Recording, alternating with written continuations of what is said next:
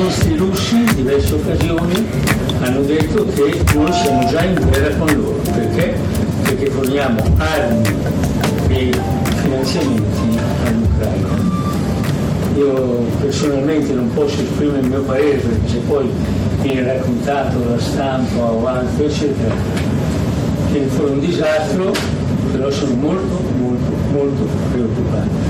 Ho rilanciato un po' i rapporti con il presidente Putin, un po' tanto, nel senso che per il mio compleanno mi ha mandato venti bottiglie di vodka e una lettera dolcissima, io gli ho risposto con delle bottiglie di Lambrusco e una lettera altrettanto dolce. Io ero stato dichiarato da lui il primo dei suoi cinque veri amici.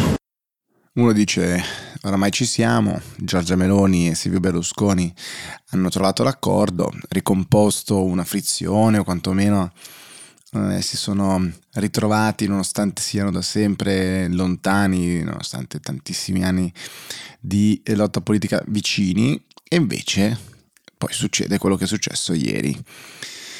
L'audio che avete appena sentito mh, è eh, un audio rubato, diciamo così, perché è un audio di Eh, Silvio Berlusconi che parla agli eletti e parlamentari di Forza Italia, e quest'audio è immediatamente finito in mano ai giornalisti.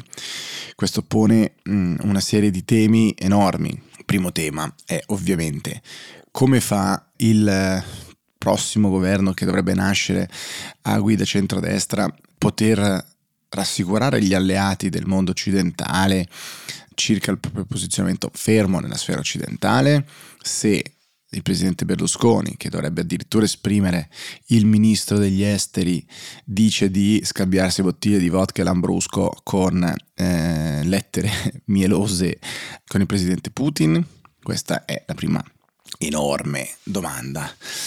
La seconda enorme domanda che viene fuori da quest'audio è: cosa sta succedendo in Forza Italia? Perché come fa un audio del genere a uscire? È evidente che se fai uscire un audio di questo tipo è perché vuoi creare un, un gran casino, vuoi creare dei problemi. A chi li vuoi creare questi problemi? Li vuoi creare a un gruppo dirigente di Forza Italia? Li vuoi creare a Giorgia Meloni? A chi vuoi creare questi guai? Facendo uscire questo, questo, video, questo audio, eh, questa è l'altra grande domanda. Poi Berlusconi, eh, uscendo da Palazzo Madama, ha continuato con un codazzo infinito di giornalisti, di persone intorno a lui, una sorta di nuovo predellino vicino all'auto.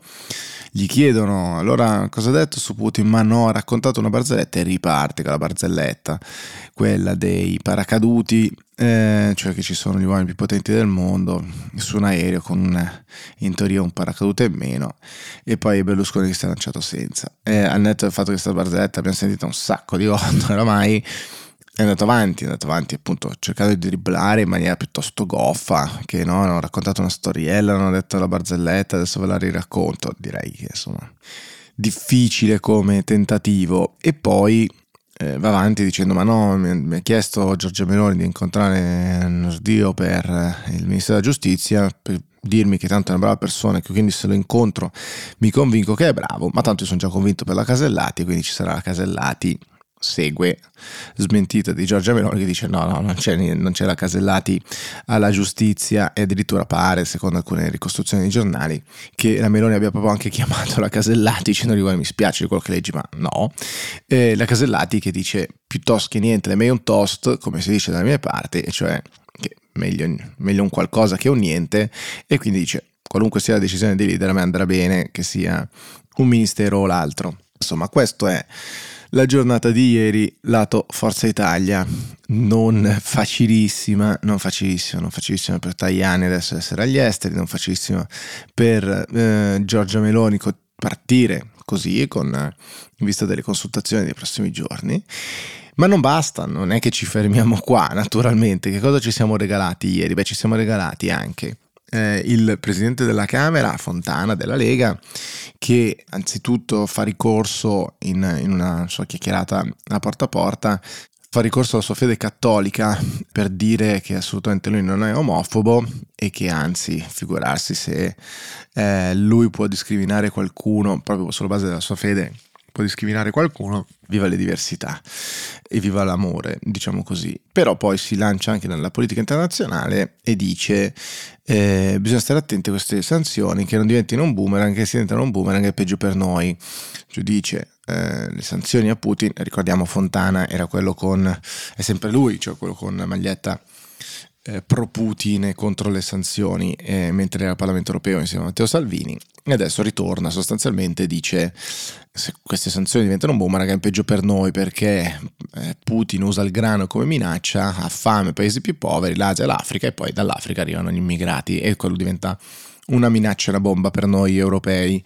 Benissimo, e quindi siamo a due, cioè abbiamo il presidente Berlusconi che Eh, dice di scambiarsi l'ambrusco, e poi abbiamo la presidenza della seconda camera che dice attenzione che forse queste sanzioni non sono il massimo. Molto bene, continuiamo con il posizionamento occidentale e atlantista di questo, e ha voglia a fare le interviste riparatorie, ha voglia Alessandro Cattaneo, neonominato capogruppo alla Camera di Forza Italia, che doveva essere l'unico certo dei ministri, invece è diventato capogruppo alla Camera. E anche qua c'è un aspetto molto interessante, diciamo così, eh, tema editoria, chi è che è?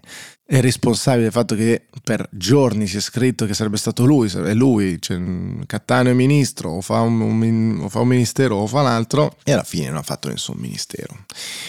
E qua che si perde forse, no? Un po' di fiducia tra il giornale e il, e il lettore, perché adesso chi è che ha dato queste informazioni sbagliate? Era una fake news, è una cosa che è maturata nel tempo. Certo che ovviamente in questi momenti, no, le caselle mh, si modificano costantemente, ma allora da dove arrivava questa certezza? Ma insomma, questa parentesi polemica sul mondo dell'editoria. Ritorniamo ad Alessandro Cattaneo, si intervista alla Stampa, che con grandi sorrisi, con grandi tentativi di sdrammatizzare dice ma no, assolutamente, presidente Berlusconi così generoso, figuriamoci, eh, non c'è nessun tema filo Putin, direi che i fatti parlano chiaro in termini del nostro posizionamento eh, atlantista e filo ucraino. Ma eh, in realtà infatti insomma cominciamo a parlare in maniera un po' diversa, quantomeno di un posizionamento confuso. A chiudere la giornata in polemica c'è anche una mostra, una mostra al, al Palazzo del Ministero dello Sviluppo Economico, che per chi c'è stato sa, insomma, un palazzo molto affascinante in Via Vento a Roma, molto bello, davvero straordinario, e insomma vengono esposte le foto di tutti i ministeri e di tutti i ministri, tra cui anche quello del Duce, perché anche il Duce ha occupato quel ministero con il Ministero delle Corporazioni, quindi ci sono tutti i ministri, lui compreso. Pierluigi Bersani, che è stato Ministro dello Sviluppo Economico, quindi dice mi pare di capire che ci sia una foto di Mussolini esposta con tutti gli altri ministri, tra cui ci sarei anche io, pregherei di essere esentato. Si apre il caso, Giorgetti dice ma in realtà la foto è sempre stata qui, ce n'è una anche a Palazzo Chigi, però insomma se è un problema la togliamo, se è un problema la togliamo. E eh, se ne esce la russa, presidente del Senato, che dice in realtà c'è anche il Ministero della Difesa, c'è anche scritto sull'obelisco, cosa facciamo? Cancel culture anche da noi? E quindi insomma l'ennesima polemica. Alla fine la foto di Mussolini viene, viene tolta dal, dall'insieme delle, delle foto di tutti i ministri, ma eh, ecco dire, è un altro tassello di una splendida giornata di politica italiana. Cosa resta intanto sui giornali? Beh, se cercate il rigassificatore di Piombino non lo trovate in questi giorni, se cercavate eh, qualcosa sui temi di cui si è dibattuto, fintamente dibattuto in campagna elettorale, non lo trovate. Ovviamente trovate tutti questi scontri, queste polemiche eh, di, queste, di queste ore in vista delle prossime tappe, dell'avvio delle consultazioni che dovrebbe partire domani. Difficile, molto difficile, difficile prevedere anche che cosa succederà a questo governo, se si formerà, tutti danno per scontato che si formerà con Giorgia Meloni che prende l'incarico, con Tajani che resta agli esteri, eccetera, quasi dire che insomma non ci sarebbero scossoni da quello che succede in questi giorni, ma chissà, chissà cosa ne pensano dal terzo polo, chissà se ci sarà eh, magari qualche movimento, qualche smottamento all'interno di Forza Italia, dei gruppi parlamentari di Forza Italia, di qualcuno che insomma magari non si trova più In questa linea eh, la domanda è come fa Berlusconi a stare fuori potenzialmente da questo governo, come fa anche a starci dentro in questo governo dopo queste dichiarazioni. Chissà quanto saranno abili diciamo, ehm, gli esperti di comunicazione del mondo centrodestra probabilmente a chiudere questo ciclo di comunicazione, di polemica sulle parole di, di Berlusconi di ieri e a spostare l'attenzione altrove, difficilmente, altrimenti che insomma si possa far finta eh, di nulla rispetto a quello che è stato detto.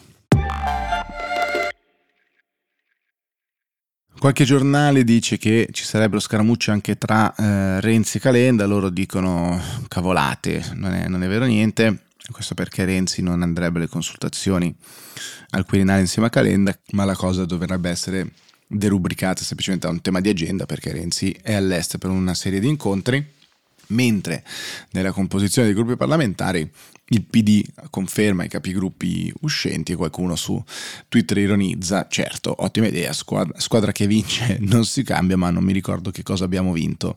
Però insomma questo è lo scenario al momento, direi centrosinistra non molto presente in questa fase nel, nel dibattito, seppur tuona. E che su cosa tuona in particolare? Beh, sull'ultimo colpo di giornata, e cioè sulla presentazione da parte di Maurizio Gasparri, che è ehm, forzista, cioè membro di Forza Italia, che presenta un progetto di legge sulla capacità giuridica del nascituro. Lui dice che in realtà è una cosa che fa eh, sempre, ed è la terza volta che lo ripresenta all'inizio di ogni legislatura. Tra l'altro sono già più di cinquecento progetti di legge che sono stati presentati, che sono stati depositati, ovviamente tutto di bandiera perché non è che tutti i cinquecento saranno mai considerati e tantomeno approvati, ma serve per dire di averlo fatto. Ebbene, in questo clima disteso, eh, diciamo così, e dato che non se ne era per nulla parlato dell'aborto, della tutela di questo diritto, della, mh, della centonovantaquattro che non si sarebbe dovuta toccare, eccetera, ecco qua. Subito, presentazione di un disegno di legge che prevede l'acquisizione di capacità giuridica non dal momento della nascita, come sarebbe in questo momento, ma per il concepito. Allora, di che cosa parla questo provvedimento? Bene, tre righe, ci dice Fatto Quotidiano, cioè ogni essere ha la capacità giuridica fin dal momento del concepimento. I diritti patrimoniali che la legge riconosce a favore del concepito sono subordinati all'evento della nascita. Dice lui, che lo presenta tutte le legislature, che è un impegno che aveva preso con Carlo Casini del Movimento per la Vita, che fu anche a lungo deputato D C, così ha spiegato Gasparri alla stampa. Qual è il punto, diciamo? Il punto è che il riconoscimento giuridico del nascituro di fatto porterebbe all'impossibilità di un aborto volontario e al rischio penale anche per il medico che lo esegue. Lui però chiede, Gasparri chiede però una discussione serena su questi temi che, ripete, diciamo, la centonovantaquattro non va abolita, ma meriterebbe, dice, di essere rispettata e adempiuta, applicata in ogni sua norma. Chissà se questa proposta di, di questo disegno di legge creerà, aiuterà a creare una discussione serena insieme a tutto il resto che è successo ieri. Beh, direi molto bene, allacciamo le cinture, viviamo un'altra giornata e ci sentiamo domani. Ciao.